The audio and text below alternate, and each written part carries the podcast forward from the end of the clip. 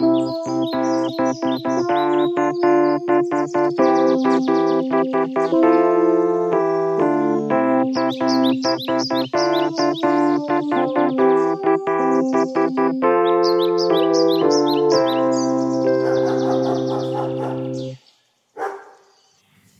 aamu.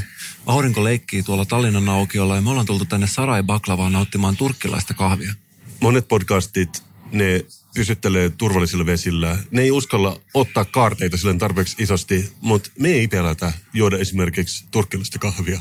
Me ollaan kansainvälisiä, rohkeita ja tosi street. Ja oikeasti jos tässä olisi jotain tosi vakavia terveysvaikutuksia tai jotain sellaisia sivuvaikutuksia, niin mä oon ihan varma, että ne ei myisi tätä täällä. Tai sit olla niin, että me ollaan ekat, jotka on ikinä tilannut turkkilaista kahvia tässä paikassa, mutta se tuskin pitää paikkansa. Mutta me todellakin tehdään historia tässä niin, että me aloitetaan viikon juomalla, koska meillä tuotiin äsken hopeisella eksklusiivisella vadilla eteen kaksi höyryävää, hyvin pientä kuppia mustaa kultaa. Viikon juoma. Kuinka monta jingleä ihminen pystyy oikeasti kuuntelemaan päivän aikana, jos miettii, että sä aloitat podcastin kuuntelua ja siinä heti on tullut jo kaksi jingleä. Monta jingleä meillä on tänään luvassa? Voi pojat, Mikko, odota vaan kunnes päästä eteenpäin. Mutta mikä on sun ensivaikutelmat? Tuoksu? Mm, aika tollanen multainen. Joo, ja tämä jopa näyttää siltä tässä pieni niin humuskerros tuon kahvin päällä. Se ei ole niin täysin mustaa, vaan lähinnä suklaisen näköistä, niin tumman ruskeaa. Väriltään muistuttaa hieman Salonjokea ja näen silmissäni ruostuneet polkupyörät tämän värisessä nesteessä lillumassa. Kyllä. Mä aion lähteä suoraan asiaan. Tässä kupissa on hopeinen kahva. Se jotenkin lisää mun nautintoa tässä juomassa. Maistetaan. Ainakin mä olen tottunut suodatetumpaan kahviin. Että tässä vähän maistuu nämä purut, eikö vaan? Jos tämä olisi appelsiinimehu, mä sanoisin, että tässä on hedelmälihaa. Palppi. Siis tää on myös hyvin kuumaa. Se on tärkeää. Mä pidän siitä. Mutta eka puraisu ei siinä mielessä... Tiedätkö mitä tämä muistuttaa? Mä oon ostanut kreikkalaista kahvia viime kesänä kotiin ja se maistuu vähän samalle. Ja nehän on vähän siellä samalla hollilla. Eikö nekin tykkää vähän niin kuin baklavan tyyppisistä leivoksista ja ehkä seesamin siemenistä, joten mä sanoisin, että tämä on hyvin niin kuin, niin kuin maantieteellisesti, mitä mä odotin ehkä tältä Turkin valtiolta. Aika tällainen tummasävyinen. Voisiko sanoa, jos tällaisi soitin, täällä saattaisi olla sellainen sello, joka soittaa ehkä metallikovereita. Mutta se maistuu tarpeeksi vahvalta. Sitä mä osaan arvostaa, koska se tietenkin tekee poddauksesta sujuvampaa. Mä sanoisin, jos mä saan valita, ja nyt me puhutaan niin kuin kahveista. Me totta kai haluan antaa tälle niin kuin sen eksoottisuus lisää, mitä sille kuuluu. Mutta koska mä oon ehkä tottunut italialaisen paahtoon, joka on vähän lännempänä. Jopa saatan juoda cortado, kun on Espanjassa. Niin mä ehkä pidän niistä enemmän. Ehkä pidän siitä, että tähän lisätään vähän laktoosia, vähän maitoa. Niin mä annan tälle vaan neljä viidestä. Mutta mä pidän kyllä tästä. Sama täällä. Ja mä itse haluaisin tietää, että minkä kaltaisia vaikutuksia täällä on, koska on selvää, että jos juodaan kahvia, yksi asia siinä on se maku. Mutta mä haluaisin tietää, onko tällä vaikutusta esimerkiksi miehiseen poddauskuntoon. Miten tämä vaikuttaa podcastin sisältöön, tai onko tässä jotain muuta tällaista, esimerkiksi, että yhdelle tuhannesta saattaa tulla jotain hallitsemattomia kielikuvia, jotka vaan lähtee täysin käsistä. Ja mä oon itse viime aikoina ollut todella voimakkaan ja vakavan nuhan kourissa. Ja silloin kun mulla on nuha tai joku muu sairaus, niin mä riennän ensimmäisenä apteekkiin. Menin apteekkiin ja kerron tämän tilanteen. Ja siellä annettiin mulle tällainen nenäsumute. Ja mä oon nyt rokannut tätä nenäsumutetta tässä viimeiset päivät. Ja mä voin kertoa, että mulla on oikeasti tullut todella hassu olo siitä. Ja mä oon puhunut tästä tosi monelle ihmiselle. Ja mä luin sitä tuoteselostetta. Ja mä tosissani. Mulla on hassu olo siitä nenäsumutteesta. Se ensinnäkin se toimii täydellisesti. Se avaa kaiken, muuttaa sun elämän normaaliksi, ja kaiken sairauden pois. Mutta samaan aikaan mulla on ihan pikkasen hassu olo päässä ja keuhkoissa. Tämä Sarai Baklava turkkilainen kahvilu, jossa istutaan, sehän sijaitsee Tallinnan aukion liepeillä tässä. Onko se varma, että sä ostit sen apteekista hetken joltain herralta, joka hengailee tässä? Mulla on rakennusprojekti käynnissä. Sä tiedät, että rahat on vähän tiukassa. Mä todellakin ostan katukaupasta kaikki mun päivittäiset, päivittäislääkkeet, koska sillä pystyy säästämään oikeasti pitkässä juoksussa monta euroa. joskus kymmenen vuotta sitten oli muotia tällainen niin kuin yskänlääke hip-hop, mikä sisälti kodeinia, koska se sisälti tosi paljon. Ja mistä päin, oliko ne Memphis-räppäreitä vai mistä ne tuli nämä cough syrup-räppärit? Niin samalla tavalla säkin oot muusikko tietenkin niin kuin ne, niin mä näen, että voisi myös tehdä jotain sun taiteelliselle outputille. Ja mä näkisin, että se olisi ehkä siinä mielessä linjassa sen kanssa, millainen mä oon artistina muuten. Että jos siinä, missä muut nauttii tätä liiniksi, ilmeisesti sanotaan tätä Cough syrupia. mikä on kodeini erotettu tästä yskälääkkeestä. Ja mun yksi hyvä tuttu, olen tuolla kuitenkin marinoitunut tuolla musiikkipiirissä, niin joskus oli yskä ja ostin yskälääkettä, niin ensimmäinen tällainen aivan muodollinen kysymys oli, että kai sinä kylmä erottelet sen. se ilmeisesti tehdään jotenkin, että, että sen, en oikeasti itse kokeillut sitä, mutta näin on kerrottu, mutta mä mietin, että Mun täytyy pysäyttää sut siinä. Mitä tarkoittaa kylmäerottelu? Onko se sama kuin oli joku myytti, että ennen vanhaan katujen miehet joi lasolia sillä, että ne kaatoi sitä jäistä ränniä pitkin, jolloin siitä tislautui se alkoholi jollain tavalla, ja se ei todellakaan varoin pidä paikkaansa, mutta oliko tässä joku samantyyppinen prosessi? Salossa käytettiin ranskan leipää. Joo, se on myös tuttu. Mutta joo, siis jonkun samantyyppinen prosessi, kemiallinen prosessi, niin kuin me tykätään sanoa muuta. että Mä en tiedä, onko tämä oikea paikka jakaa näitä vinkkejä.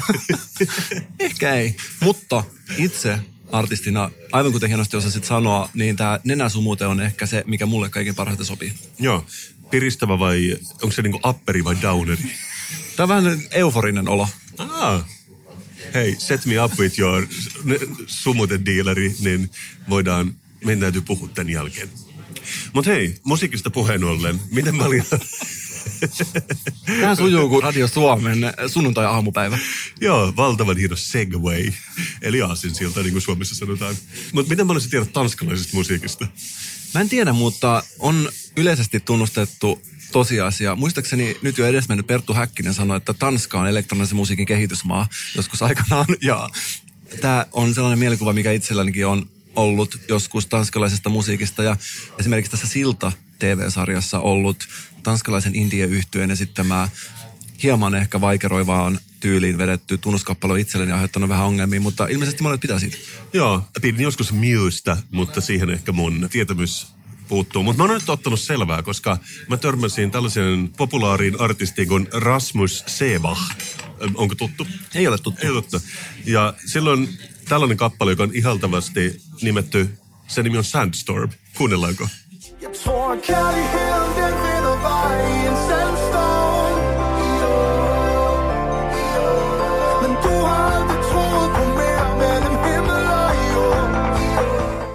Käsi sydämellä, kumpi on parempi, Daruden Sandstorm vai Rasmus Sebachin Sandstorm? Tämä on vähän niin kuin tällainen suomalainen, ruotsalainen ja norjalainen olevat saunalauteella tyyppinen tilanne. Aika helppo sanoa. Ehdottomasti Ville Virtasen säveltämä kappale on mun mielestä parempi. sama. Kuitenkin, mä oon nyt lukenut HBLstä, että tämä on ilmeisesti kansanomainen suosittu artisti, ja se soitti ison keikan Aalborgissa, Tanskassa viime kesänä. Mutta siinä oli ongelma, että siinä vieressä on eläintarha. Ja kun eläimet kuuli Rasmus Sebachia, niin simpanssia tuli ripuli. ja siis Ihan, ihan vähän huvittavaa. ei, se, ei se ole niin hauskaa, mutta tai siis, tää, Ihan vähän oikeasti, ihan vähän huvittaa. on se vähän huvittavaa. Tai siis HBL kirjoittaa, schimpanserna blev dåliga i magen. Niillä tuli siis vatsa kipeäksi, mutta mä niin luen sen, että niillä tuli oikeasti niin ripuli tästä musiikista. Eikä siinä kaikki. Tässä eläintarhassa on myös kääpiö virtahepo, joka kun se kuuli Rasmus Sebachia, se heittäytyi veteen eikä näyttäytynyt viikkoon. Ja ne oli, kaikki eläinhoitajat oli tosi huolestuneita siitä, koska se ei siis syönyt eikä tehnyt mitään muutakaan. Ja se oli vain painuksessa viikon. Joten siinäkin mielessä mä luulen, että jos se olisi soitettu Daruden Sandstormi, niin varmaan olisi vatsa toiminut kuin kello simpansseilla ja virtahepo olisi ollut ihan jees. Mä sanoisin, että tämä Rasmus, saanko sanoa Rasmus Rasmussen? Koska mä en muista tätä nimeä, mutta mä, Sen nimi on Rasmus Sebach, mutta se varmaan lausutaan Rasmus Sebach. kuulinko oikein, lausutaan Rasmus Rasmussen. Joo. Mä voisin ehdottaa, että nyt kun oli tämä juttu, että oli ensimmäinen live-esiintyminen Fortniteissa. Ai jaa, kenen on Rasmus Sebachilla? Ei, vaan se oli joku muu artisti, joku siis tällaiseen hassuun eläinpukuun pukeutunut joku jännisartisti, varmaan joku EDMDJ tai joku muu. En halua, että toi kuulostaa noin ladatulta, mutta Mutta mut, sä, kyllä ympyröit jotain hyvin tarkkaan, kun sä sanot ton, koska Edem Deijethän ei esiinny ilman eläinpukua itse asiassa, joten mä, mä en kuule, mitä sä sanot. niin mä mietin vaan, että jos nyt nähdään, että tämä musiikkiteollisuus on menossa tähän suuntaan, saisinko ehdottaa, että Rasmus Rasmussen olisi ensimmäinen artisti, joka oikeasti siirtäisi lopullisesti Fortniteen? Kyllä. No kuitenkin tässä eläintarhassa ollaan nyt huolissaan, koska Rasmus Sebah on tulossa taas keikalle ensi kesällä, siis isolle keikalle. Hän on käynyt se eläintarhoissa. Onko hänellä jotain mitään, tai siis ihan normaalisuuden eläimiä tietysti. Mä luulen siis, on vain joku iso puisto, joka on lähellä eläintarhaa. Eläintarhat on yleensä puistojen lähellä, mutta ei siinä kaikki, koska se on yhteiskeikka Maroon 5in kanssa.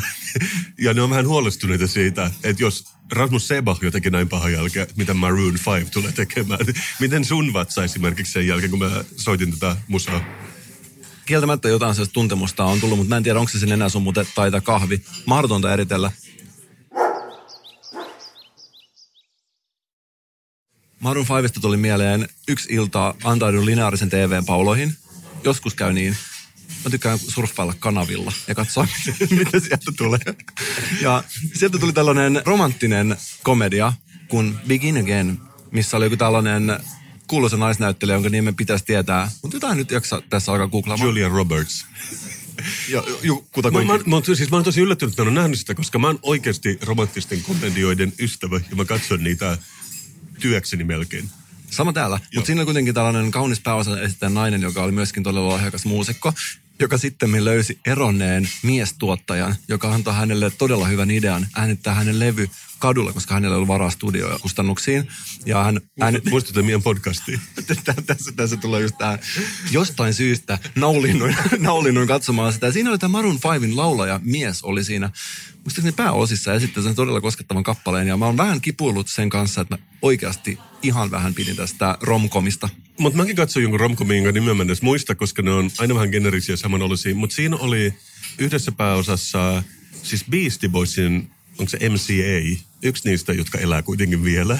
Ja se oli ihan ok näyttelijä. Ja jotenkin tämä sekoitti myös mun pään saman tavalla. Mä tykkään itse sellaisista romkomista, missä on eronnut miestuottaja, joka, joka tekee jonkinnäköisen läpimurron ja menestyy kuin ihmeen kaupalla. ja saa ehkä on kauniin seuralaisen. Tää on se romcom genre, mistä mä itse pidän. Onko sulla jotain, ehkä johonkin influenssointiin Mun, liittyviä? mun, tuli, mun tuli mieleen, että pitäisikö mie melkein tehdä tämä elokuva, jos sitä ei ole tehty, koska Francis Ford Coppola on sanonut, että pitää vaan tehdä ne elokuvat, mitkä kukaan muu ei osaa tehdä. Ja kukaan muu ei osaisi tehdä niin hyvää elokuvaa. Voisiko sillä tuottelijalla, miestuottajalla olla myös suosittu podcast? Sehän olisi nykypäivää. Ja se toi toisaalta siihen tarinaan vähän syvyyttä, että se ei olisi niin yksulotteinen tämä hahmo. Voisiko siellä olla myös joku riippuvuus, esimerkiksi johonkin vähän erikoisempaan tuotteeseen, kuten nenäsun muuten? Hyvä sivujuonne, lähetän tuolta. Mutta kuitenkin, mua rupesi kiinnostamaan tämä eläinten ja musiikin suhde. Pidän tästä vaan niin kuin vähän tästä välikommentoin. Jos se haittaa, niin vähän niin kuin välikommentoin. Ei, joo, joo, joo. Mutta joo, joo, siis mä olin valmistautunut, on mitä sä yrität sanoa. Ja mä löysin semmoisen Wikipedia-artikkelin kuin Zoo Musicology. Eli niin kuin puhuu eläinten ja musiikin suhteesta. Ja ne oli tehnyt erään mielenkiintoisen kokeen University of Leicesterissa, mistä soitti musiikkia lehmille 12 tuntia päivässä katsoakseen, miten se vaikuttaa niiden lehmien maidon tuotantoon. Ne soitti siis 5 a.m. to 5 p.m., mikä kuulostaa mun mielestä melkein eläinrääkkäykseltä. Et tosiaankin, mä en tiedä oliko se sama biisi, mutta tässä mainittiin nyt kaksi biisiä, jotka vaikutti silleen, että toinen näistä biiseistä sai lehmät tuottamaan enemmän maitoa. Mä haluan soittaa pienet, pienet viiden sekunnin pätkät molemmista. Saat arvata, kumpi oli sellainen, joka sai niin kuin laktoosit liikkeelle, niin sanotakseni. Mä pidän tästä. Mua kiinnostaa tää yhtä paljon kuin se, että sä voit testata internetissä, että ootko introvertti vai ekstrovertti. Tämä on vähän sama. Okei, tästä lähtee nyt eka biisi.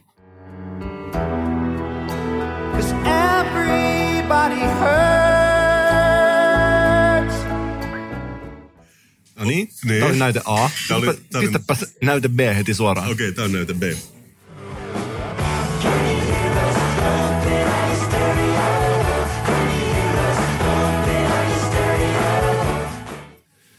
vaikea, eikö vaan?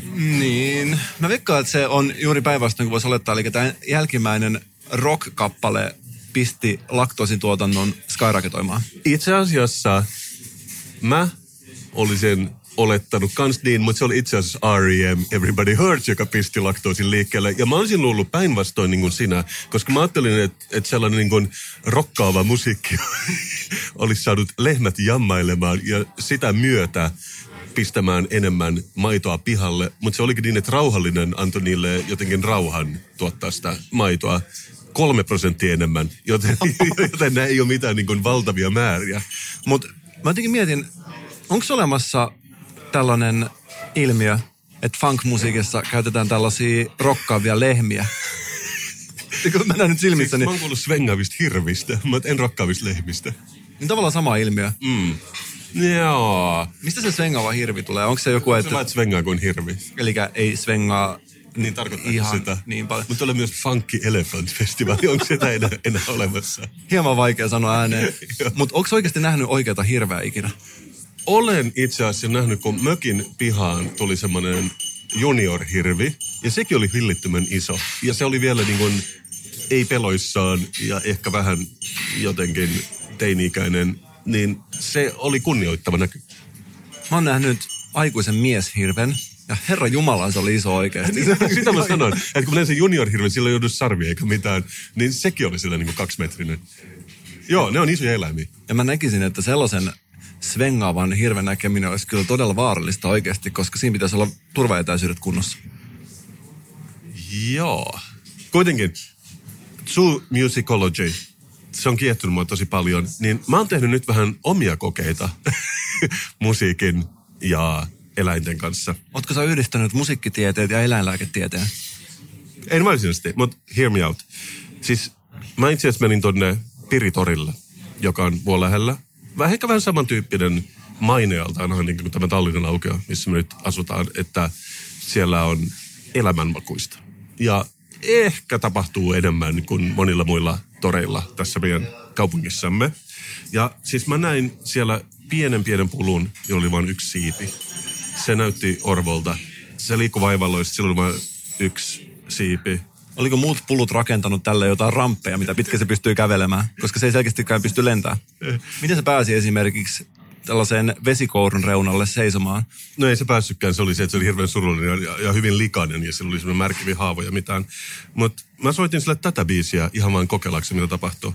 Poika, yhteinen koira. On kissa, mut meillä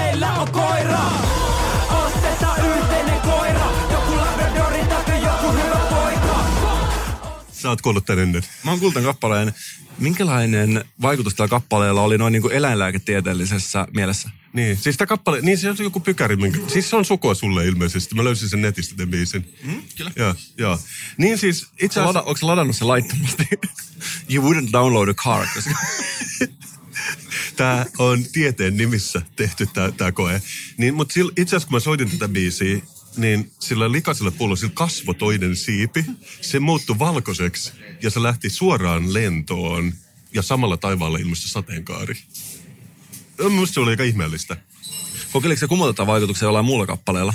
Ei, ei, tämä riitti mulle. Ja siis se vaan, että mun mielestä musiikin parantava voima voi kuitenkin olla huomattava. Siellä oli myös tämmöinen niin kuin vähän alkoholisoitunut mies siinä lähellä.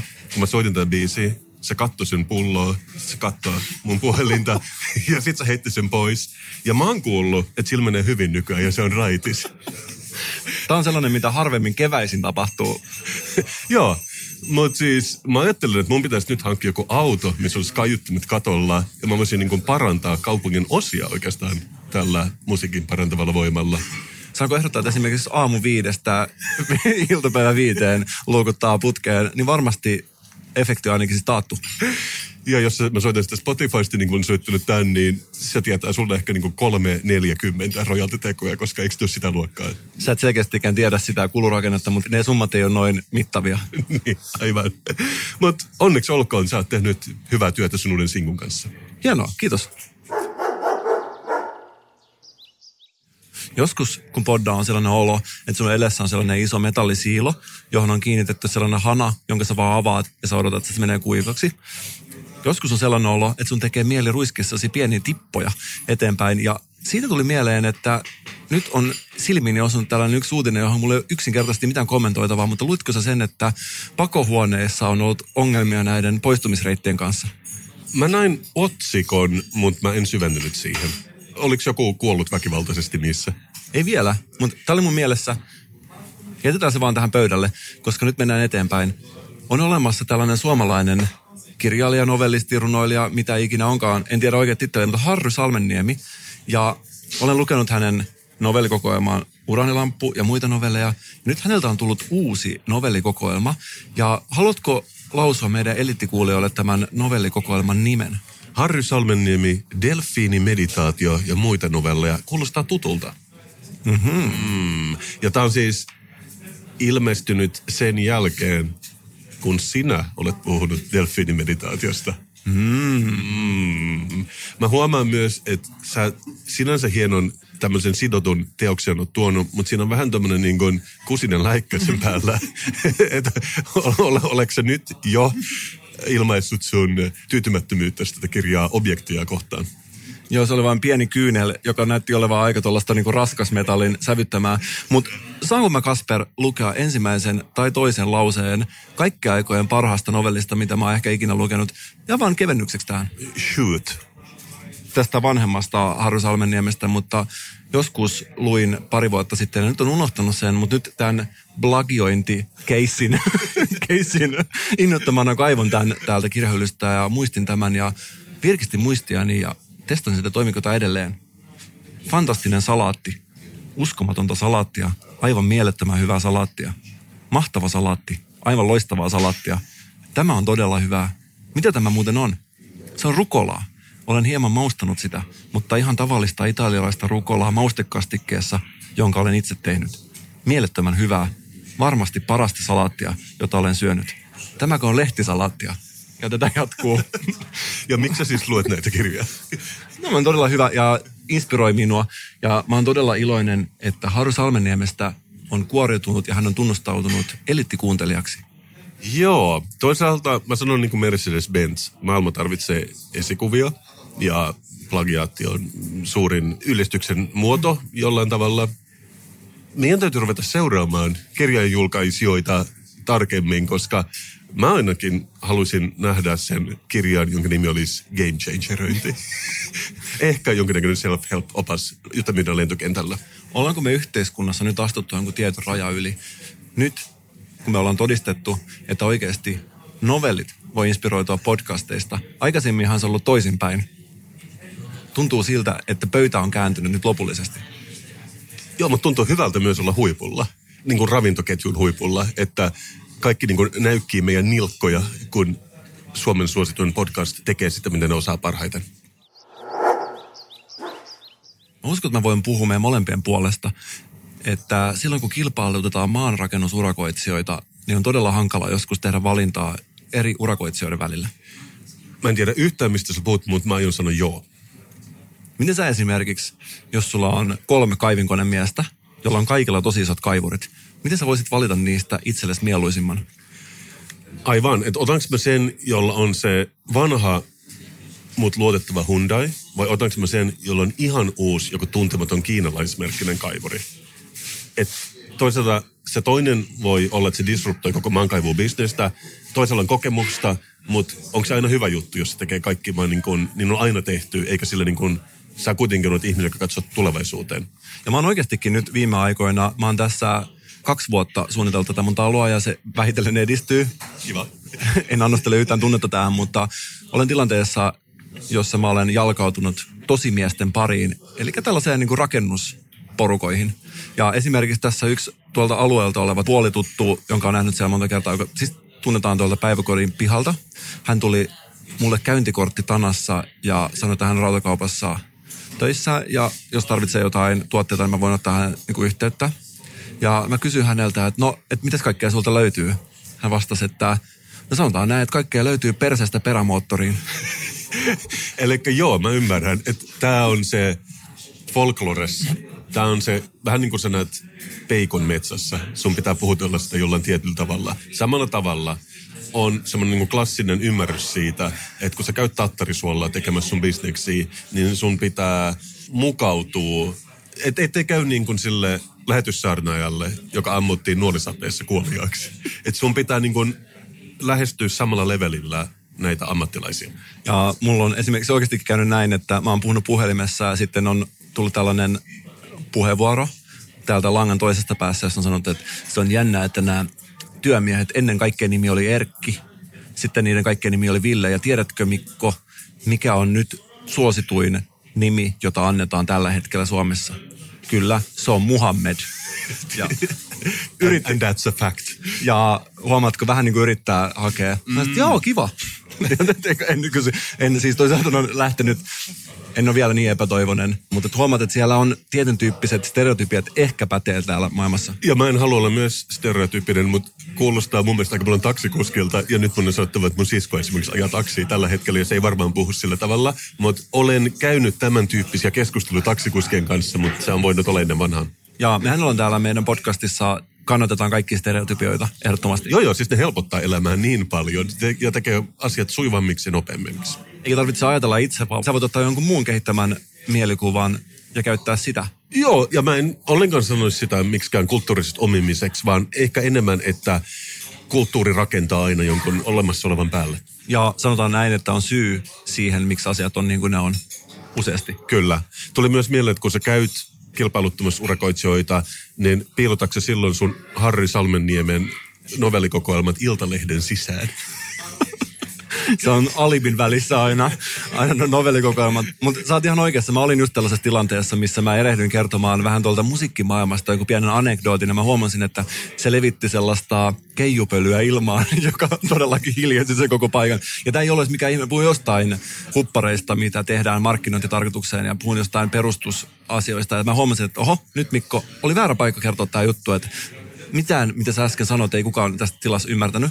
Ei siinä mitään. Mutta kuvitellaan, Kasper, että sä oot rakentamassa taloa ja sulla istuu kolme kaivinkoneen kuljettajaa tässä sun edessä, mm-hmm. niin miten sä valitsisit heistä parhaan? Mä oon oikeasti miettinyt tätä ja mä en tiedä, mitä sä tekisit. Mutta mä ehkä itse lähtisin siitä, että vois vaikka mennä syömään yhdessä. tai sitten tehdä ehkä yhdessä joku pienen reissun. Tai sit sä voisit ottaa sen puhelimen hellästi sen kädestä katsoa, millaisia Spotify-listoja se on tehnyt. Et onko teidän musiikkimaut yhtään samanlaisia? Ja ehkä ensisijaisesti mun mielestä vinkkinä kaikille talorakentajille, että tärkeintä urakoitsijan valitsemisessa on se, että antaa oikeasti sille kaivinkoneen kuljettajalle mahdollisuuden tutustua häneen avoimin mielin. Ja kun sä oot tutustunut näihin kaikkiin, niin sit vaan miettiä, että kuka näistä saa sut nauramaan.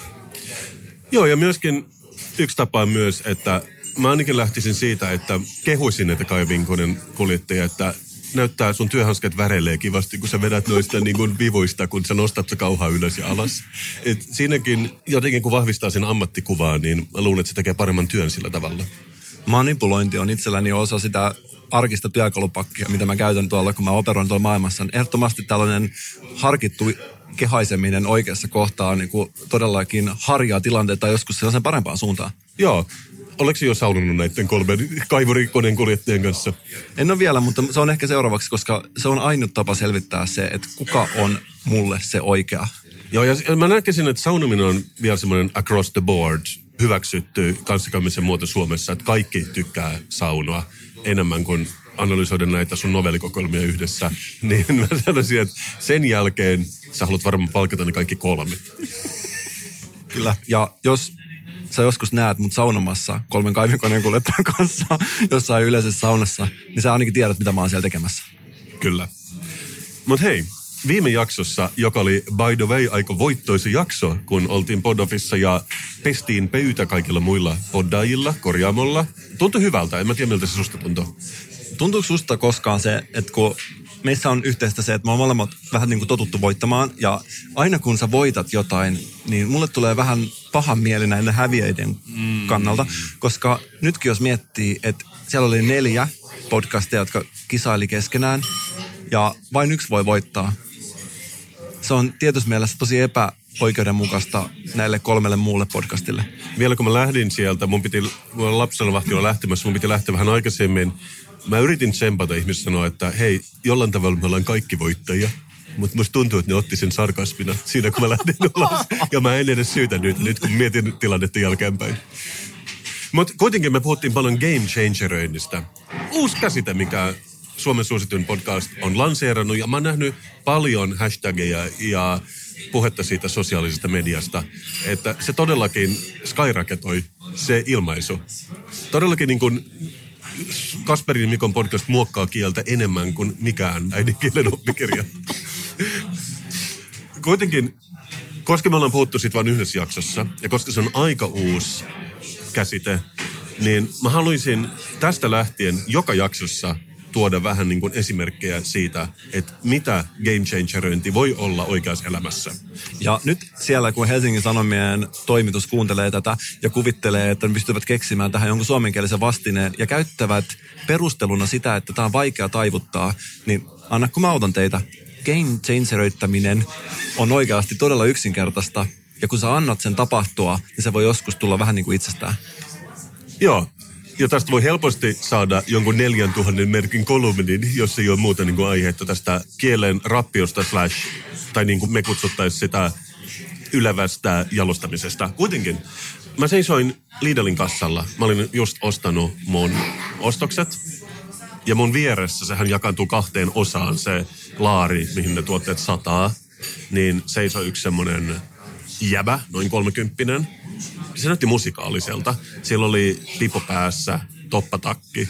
Mutta ennen kaikkea sillä oli semmoinen pehmustettu kitarakotelo selässä. Vähän niin kuin sinulla nyt tällä hetkellä, kun me istutaan täällä kahvilassa. Haluaisitko sä kuulla yhtä Oasiksen kappaletta tässä ihan pikku pätkä? Mä voisin tapailla hieman sulle kitaralla. Mutta tämä oli just se juttu, että kun mä pakkasin mun ostokset pieneen mustaan ruotsalaisen reppuun, se avasi sen kitarakotelon ja se kitarakotelo olikin tyhjä. Ja se pakkas kaikki sen ostokset siihen kitarakoteloon. Sinne meni tuorepestot, siihen meni pretzelit, sipsipussit. Eli näytti siltä, että se itse asiassa käytti sitä vaan kreisinä laukkuna, tämä herra.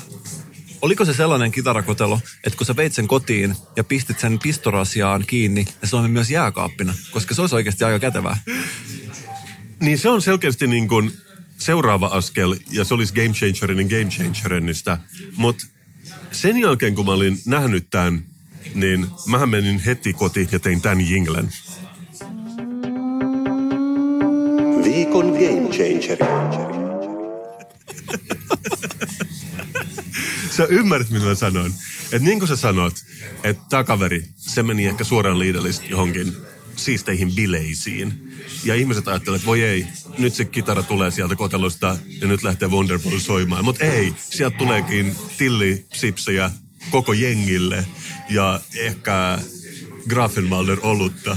Eli asia, joka on pelätty ja ehkä vähän masentava, niin kuin kitarakotelo, se muuttuukin joksikin fantastiseksi ja hienoksi. Ja niin kuin sä sanot, jos me vielä saadaan se kylmä ominaisuus siihen, niin se todellakin on game changeroinnin game changerointia.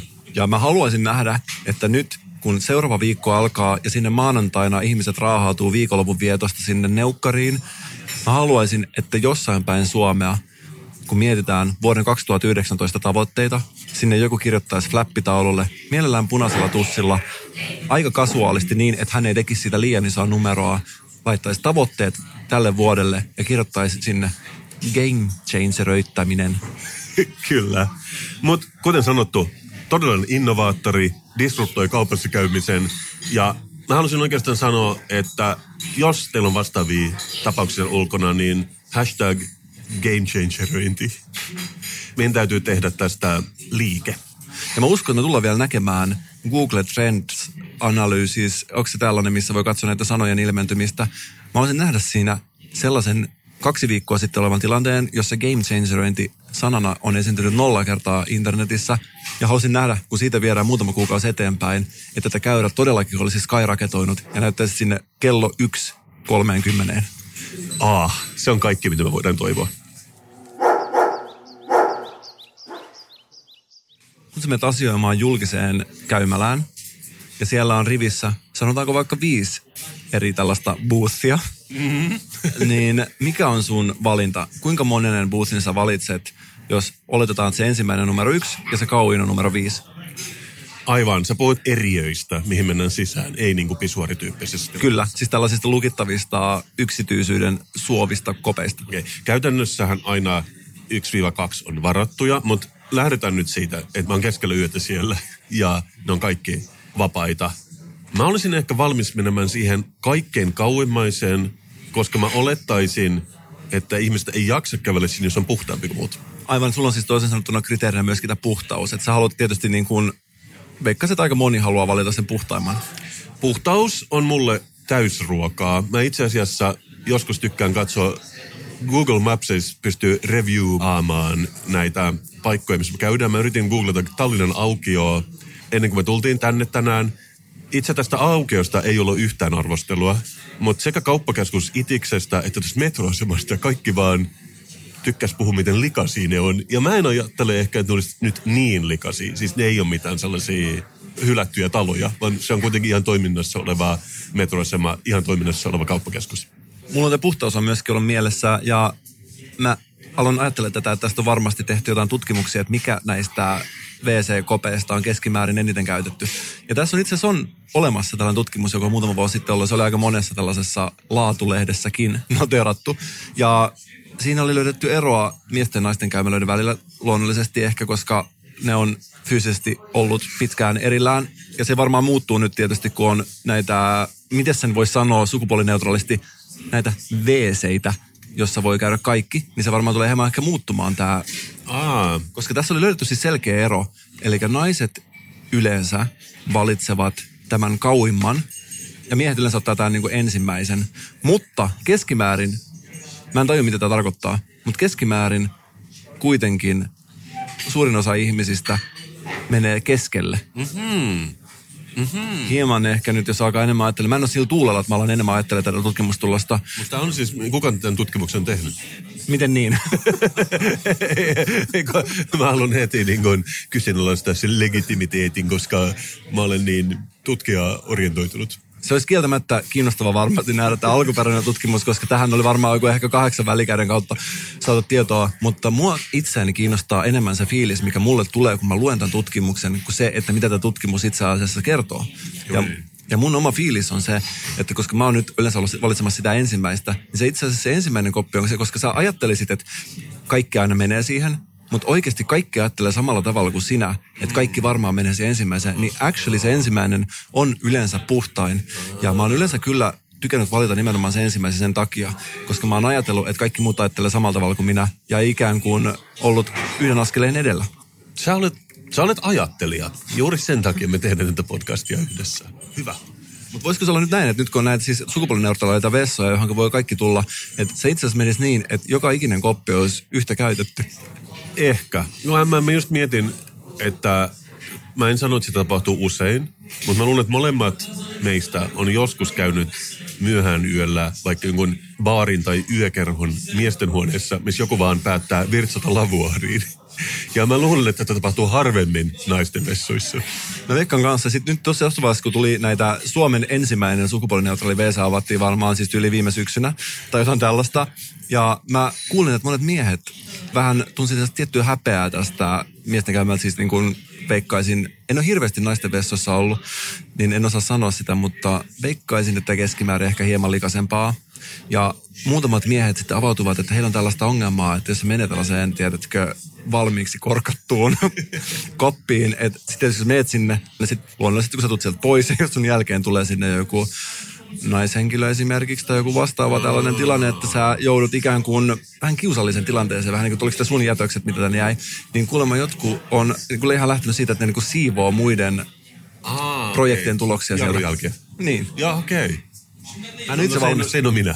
Joo, mä en ole valmis menemään niin pitkälle, mutta mun mielestä on kiinnostavaa, että jotkut tuntee näin kovaa häpeää siitä. Joo, mä, mä siis itse asiassa nyt sukupuolineutraalin hengessä, niin mä saatan joskus, jos vaikka on kaksi ovea vierekkäin, ja se miesten käymälä on varattu, mä saatan mennä sen naisten käymälään, mutta se tuntuu enemmän väärältä kuin mitä sen tarttisi tuntua vieläkin, vaikka on vuonna 2019.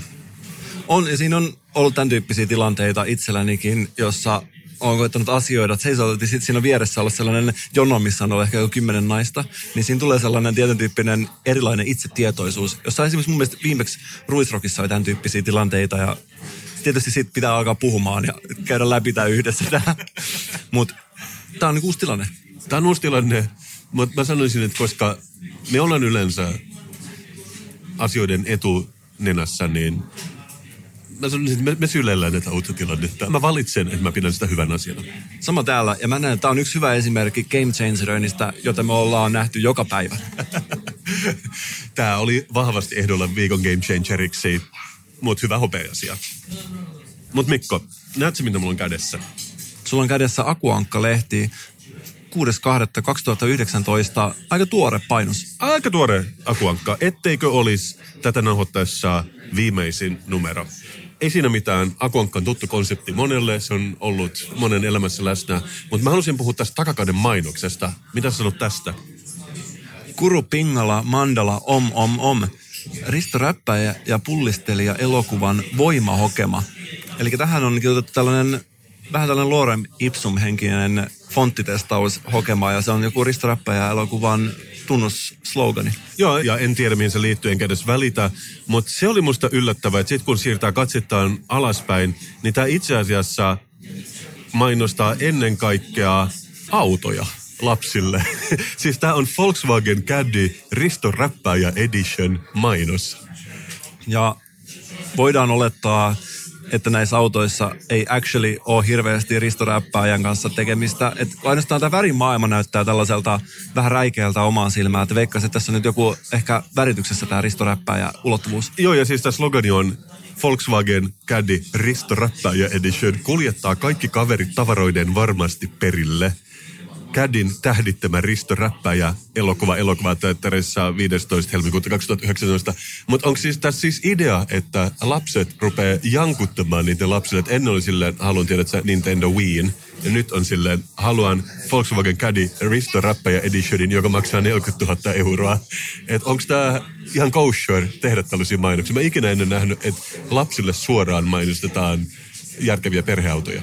Mä veikkaan, että siellä on saksalaiset ollut oikeasti nyt askeleen edellä, koska mehän tiedetään se, että ajokorttien määrät tippuu koko aika. Nuoriso ei tykkää enää kruisailla, ja se on fakta.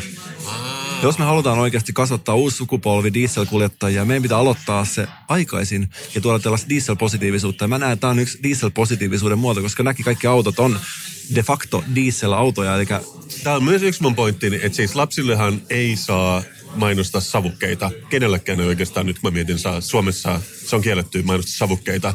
Mutta kumpi on sun mielestä jotenkin haitallisempi terveydellä, savuke vai Volkswagenin valmistama dieselauto? Koska eikö nämä ole de facto maailman saastaisimpia autoja?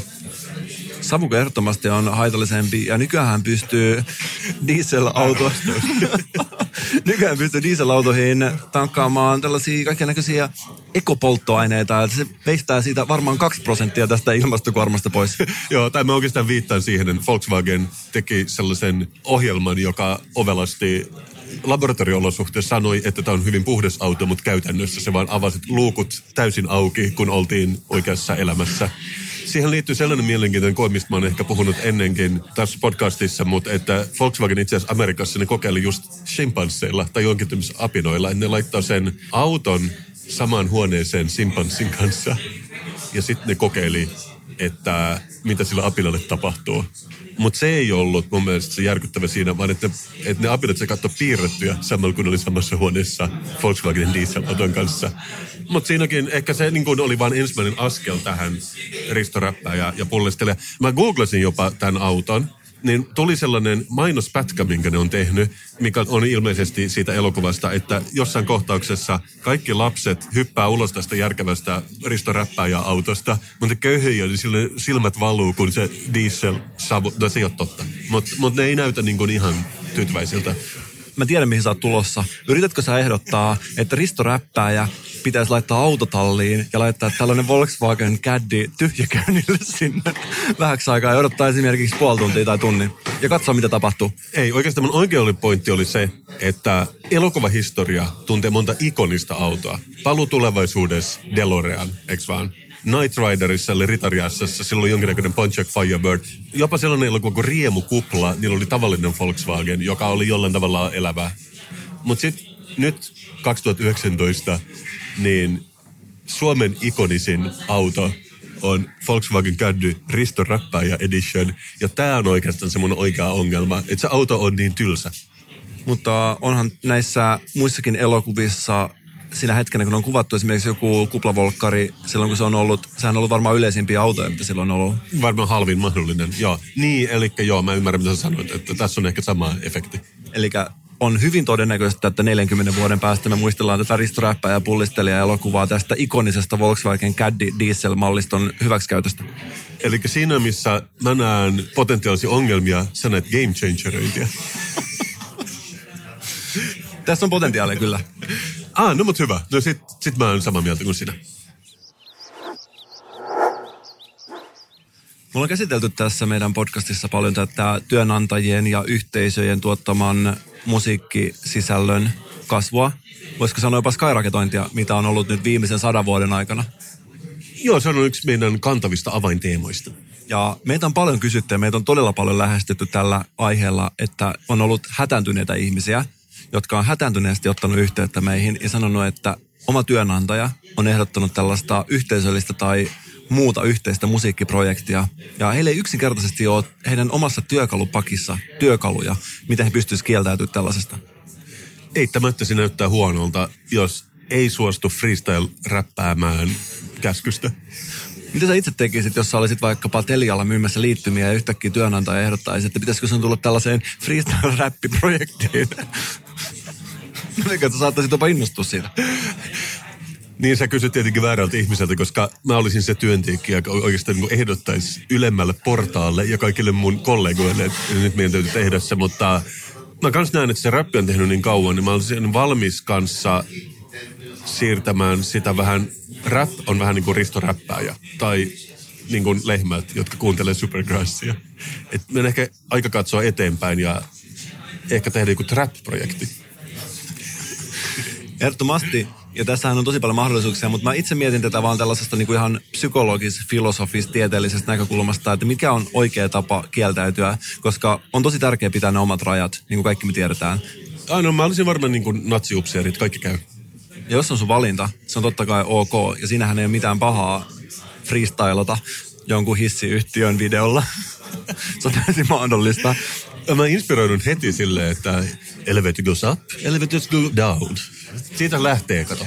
Mä näkisin siinä sen postkoruksen, jossa olisi vaan up and down, up and down. This shit writes itself, Mikko. Siksi sä olet muusikko ja me olemme poddaajia. Mutta oikeoppisesti niin kuin tuolla tieteen parissahan se menee tietysti niin, että kun työnantaja lähestyy tätä, ehkä jonkun kehityskeskustelun päätteeksi, että meillä on tulossa tällainen mukava yhteinen projekti, jossa me tehdään musiikkia ja me mennään oikeaan studioon. Oikeoppisesti siinä tietysti ensin kuunnellaan ja sen jälkeen toistetaan tämä pyyntö tälle työnantajalle. Sanotaan, että kuule mitä sanot, pyydät minua osallistumaan freestyle-projektiin, jonka tarkoituksena on mainostaa liittymiä ihmisille. Se ensimmäinen, koska muutenhan siihen jää sellainen tila, että oletko sä ymmärtänyt varmasti oikein ja kaikki haluaa tulla kuulluksi. Joo, joo, mä ymmärrän. Se on näennäisdemokraattinen prosessi. Ja se on se ensimmäinen vaihe. Ja vaihe kaksi on se, että käännetään vaan vähän selkää ja sanotaan, että nyt väsyttää ja lähdetään pois tästä tilasta. Ja, ja vedotaan tällaiseen, että ei oikein fiilistä. Mutta siihen pitää jättää niin, että se jää hieman ilmaan ja sun pitää itse poistua siitä tilasta ennen kuin sieltä tulee vasta-argumentti. Koska kaikkihan me tiedetään, että ei ole mitään järkevää vasta-argumenttia enää olemassa näitä projekteja vastaan. Ei, mä luulen, että mitä enemmän aikaa kuluu, niin ne tullaan ehkä jo ensi vuonna näkemään osan sitä työn kuvaa, ja ne mainitaan jo niissä rekrytointi-ilmoituksissa, että olethan hyvä tiimipeluri ja osaathan räpätä. Ja sitten siellä lukee vaatimukset käyttää firman logolla varustettua T-paitaa ja osallistua firman yhteisiin projekteihin. Ja Word-paketin hallinta. Ja plussaa esimerkiksi scratchaamistaidoista. Se on, ja ehkä se, että pitää jotain pipoa päässä sisätiloissa ja osaa sanoa jou. Tämä on täysin validi tulevaisuuden arvaus ja meidän täytyy vaan ehkä odottaa Harry Salmeniemen seuraavaa novellikokoelmaa. Siellä saattaa hyvinkin löytää tällainen teos. Ja nyt jokainen siellä kotikatsomossa tietää ainakin, miten reagoidaan, jos haluaa kieltäytyä tällaisesta projektista. Se on mahdollista. Se on täysin mahdollista. Salossa aina silloin tällöin omassa lapsuudessa, niin kun kävelin kadulla, ihmiset lauleskeli sellaista kappaletta, jossa sanottiin, kello aikaa raksuttaa, kultani mä odottaa. Mä en tiedä, mistä se on tullut, onko se joku oikea kappale, mutta nyt kun mä katson mun kelloa, mulla tulee mieleen, että olisi ehkä aika wrap-uppaa tämä meidän tämänkertainen sessio. Ah, sä puhut wrap-appaamisesta. Itse mä puhuisin round-offaamisesta. Mutta niin se vaan kieli kehittyy, että, että uusia sanoja tulee koko ajan ja kuka pysyy edes perässä? Me kaksi pysytään perässä tietenkin. Mutta sä oot oikeassa. Jakso numero 80, turkkilaiseen kahvilaan sijoittuva seikkailujakso on melkein lopussa. Mutta ennen kuin me lopetetaan, niin mä sanoisin, että mä puhun meidän molempien puolesta, kun mä sanon, että eliittikuuntelijoiden määrä ja laatu lisääntyy päivä päivältä. Sanoisitko sä jopa, että eliittikuuntelijoiden määrä on skyraketoinut? Tämä on sana, mikä on aina huulillani. Mutta mulla on tiettyjä varauksia myös tälle, koska minä, Mikko, olin viime viikolla kauppakeskus Redissä vegaanilisella purilaisella. Se oli oikein hyvä, kiitos vaan kysymästä. Mä söin sen, mä olin lähtemässä pöydästä. Niin äh, siinä yksi herra lähestyi mua. Ja normaalin näköinen herra, toppatakki, parta, ehkä pipo. Hän oli silleen, että, pst, että mulla olisi yksi pyyntö. Mä silleen, okei, okay, shoot. Onko täällä jotain niin kuin hampurilaisten kanssa tekemisestä? Mutta se oli silleen, että ei, mä haluan olla viikon kuulija. Aika iso pyyntö, voisiko sanoa. No tää oli nimenomaan tää. Ensinnäkin, me ei valita viikon kuulijaa, me valitaan kuukauden kuuntelijaa. Jos ei heti niin kuin kättelyssä tiedä tätä eroa, niin herää epäilys, että onko eliittikuuntelija ollenkaan, jos ei edes tiedä, että viikon kuuntelijakonsepti ei ole olemassa. Kysytkö sä häneltä, mikä hänen suosikki hedelmä?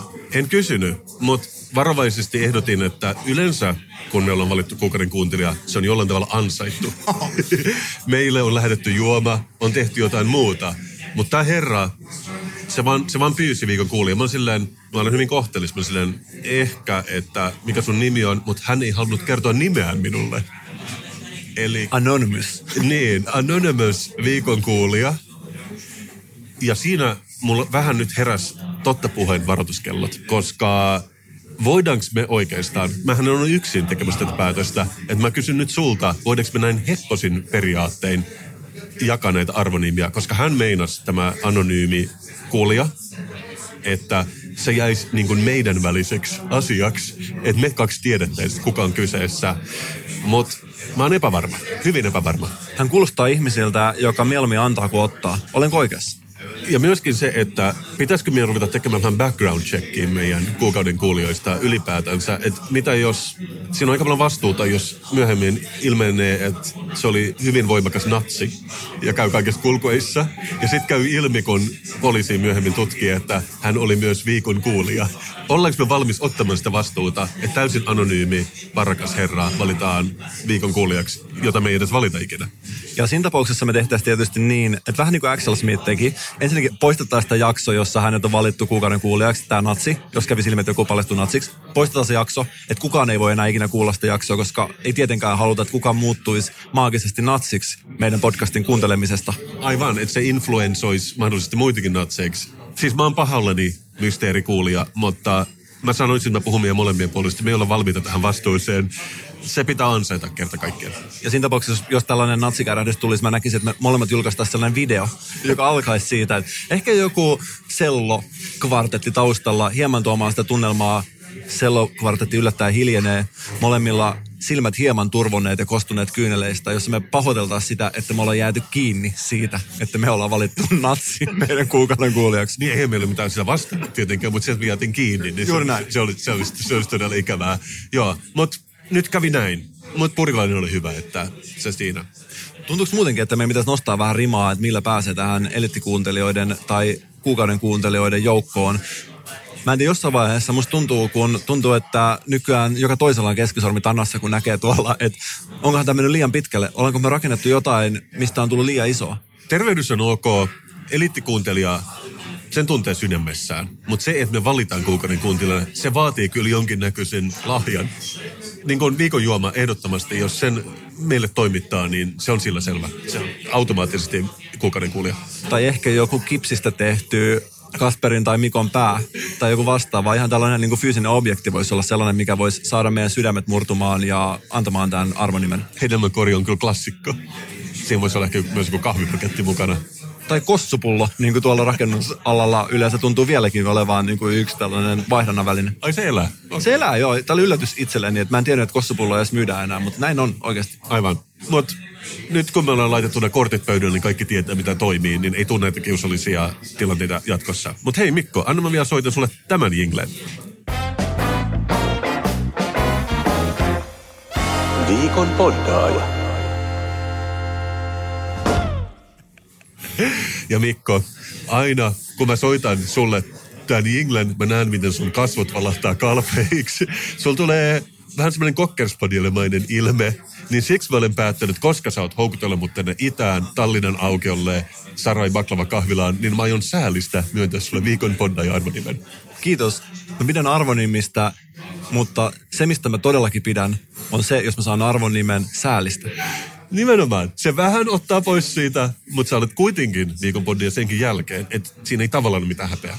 Ja kun mä menen kotiin moikkaamaan mun vanhempia ja he kysyvät, mitä mulle kuuluu, mä voin sanoa, että mä olin viikon poddaaja ja jättää ehkä mainitsematta sen, että actually se tuli siitä, että Kasper tunsi sellaista syvää empatiaa ja sääliä mua kohtaan. Ja ollaanhan me kuitenkin myös Pod Off kisan voittaja, eli sä voit mainita sen ekaksi ja viikon poddaaja tokaksi, niin ei ole häpeää kyllä siinä. Onko mahdollista käyttää tästä Pod-off-voitosta termiä poddaamisen Suomen mestaruus? Joo, voisiko olla vuoden poddaaja kanssa? Mä, mä tykkään siitä itse, mutta molemmat käy, mä sanoisin. Kumpikaan ei ole virallinen. Pod-off-voittaja on se korrekti, ehkä hieman abstrakti, mutta joo, tiedän mitä sä tarkoitat, että me tarvittaisiin ehkä vähän isompia adjektiiveja tähän. Me tarvittaisiin ehkä joku sellainen pidempi kilpailu, missä olisi ehkä satoja podcasteja mittelöimässä toisiaan vastaan. Ja myös kansainvälisiä. Ja niitä simultaani tulkattaisiin siinä vieressä kaikille maailmankielille. Mutta tämä järjetön poddaaminen saa itseni tuntemaan itseni todella nälkäiseksi. Mä haluaisin mennä syömään ja lopettaa tämän nauhurin käytön. Mitä sä menet tehdä seuraavaksi? Ainakin lopettaa naurin käytön syömisestä, en vielä ole ihan varma. Mutta tämä on ollut Kasper Mikan podcast numero 80. Me rakastetaan meidän kuulijoita. Moi. Moi.